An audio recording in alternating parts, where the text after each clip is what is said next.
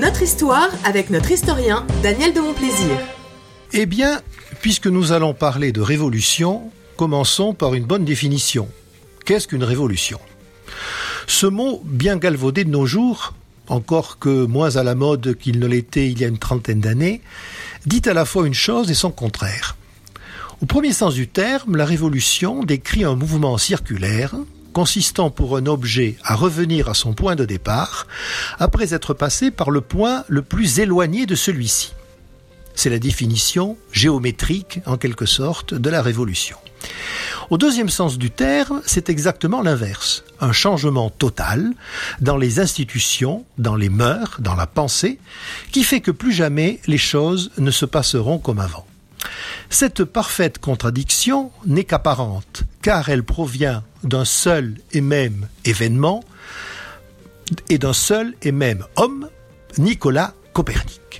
Nicolas Copernic était né en 1473 en Poméranie, alors c'est une région qui alors était en Prusse et aujourd'hui est en Pologne, et c'était un astronome qui en 1511 a établi que la Terre tournait autour du Soleil, décrivant un parcours fermé en 365 ou 366 jours selon les années.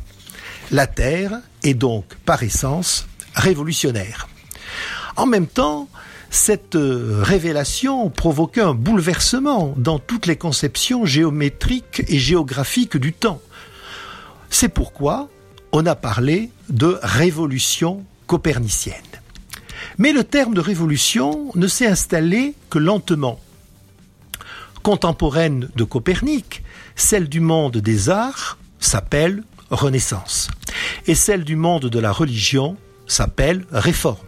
La distinction d'ailleurs entre révolution et réforme a fait couler beaucoup d'encre et de salive et nous aurons sans doute l'occasion d'y revenir. Mais lorsque Pierre de Ronsard publie ses premiers sonnets en 1550, on parle cette fois de révolution dans la poésie.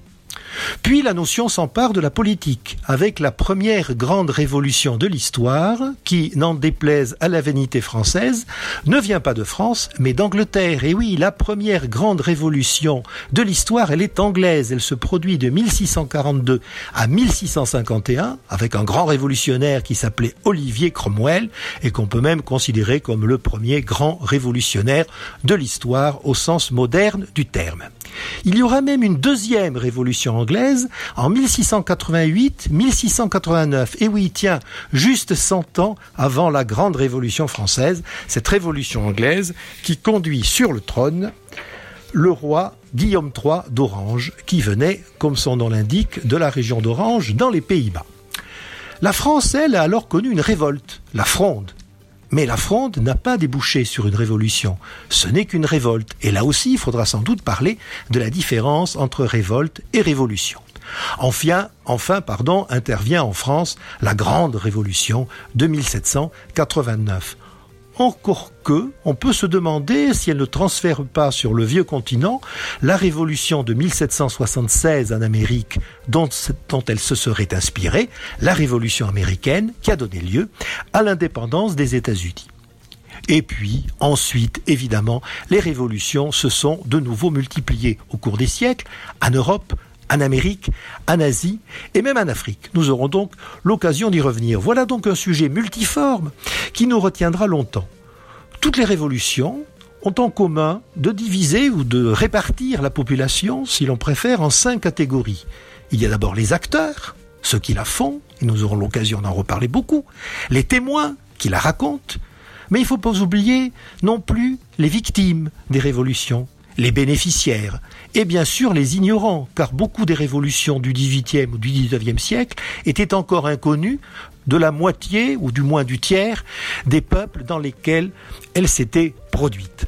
Donc, dans les semaines qui viennent, nous reviendrons sur tout cela. Nous ferons des portraits de révolutionnaires et aussi de portraits de contre-révolutionnaires, car cette notion assez mal connue est toujours consubstantielle à celle de révolution. Merci et à bientôt. C'était notre histoire avec notre historien Daniel de Montplaisir.